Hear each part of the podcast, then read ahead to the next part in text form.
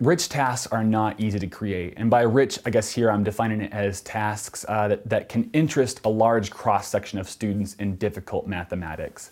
Um, and so things that, that can be helpful for, those tasks are that um, they have open middles where the question um, allows for different routes to the same solution. So students, uh, teachers can assess the solution easily, but uh, can also compliment students on the different routes they took and throw those next to each other. And students see that math is a place that has some room for creativity and, uh, and, and, choice in the matter.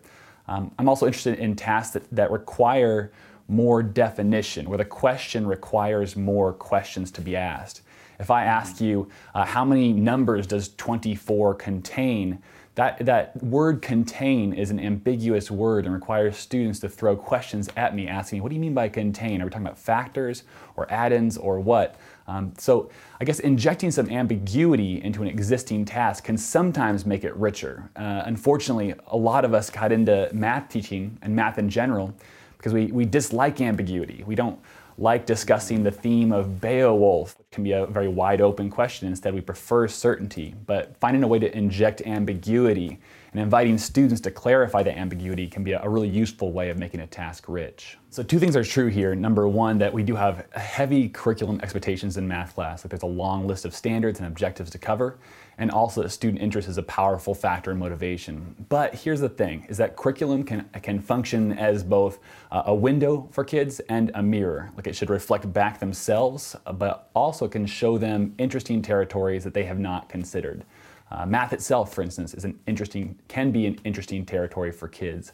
So I'm very hesitant to say every kid should be out there looking at their own interests and finding some way to apply linear algebra to uh, baseball, to fashion, to music. Uh, that can lead to some really superficial investigations of mathematics. Instead, I try to look at, uh, at the, the content that we want kids to learn and ask myself, what is the best way to get at that? And sometimes it's through math itself. Sometimes it's through creating a puzzling experience for kids that has nothing to do with their current interests, but which awakens some new interests in them.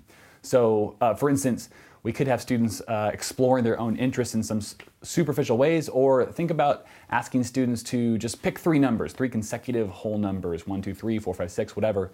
Add them together. Everyone has their own, they have their own choice of number, and then we write all their sums up on the board for all those consecutive sums. And we start noticing different things happening, different th uh, patterns and commonalities showing up. And it started so simply, so easily, and no one's feeling bored by that or intimidated. And then all these curious patterns show up. And we start asking ourselves why.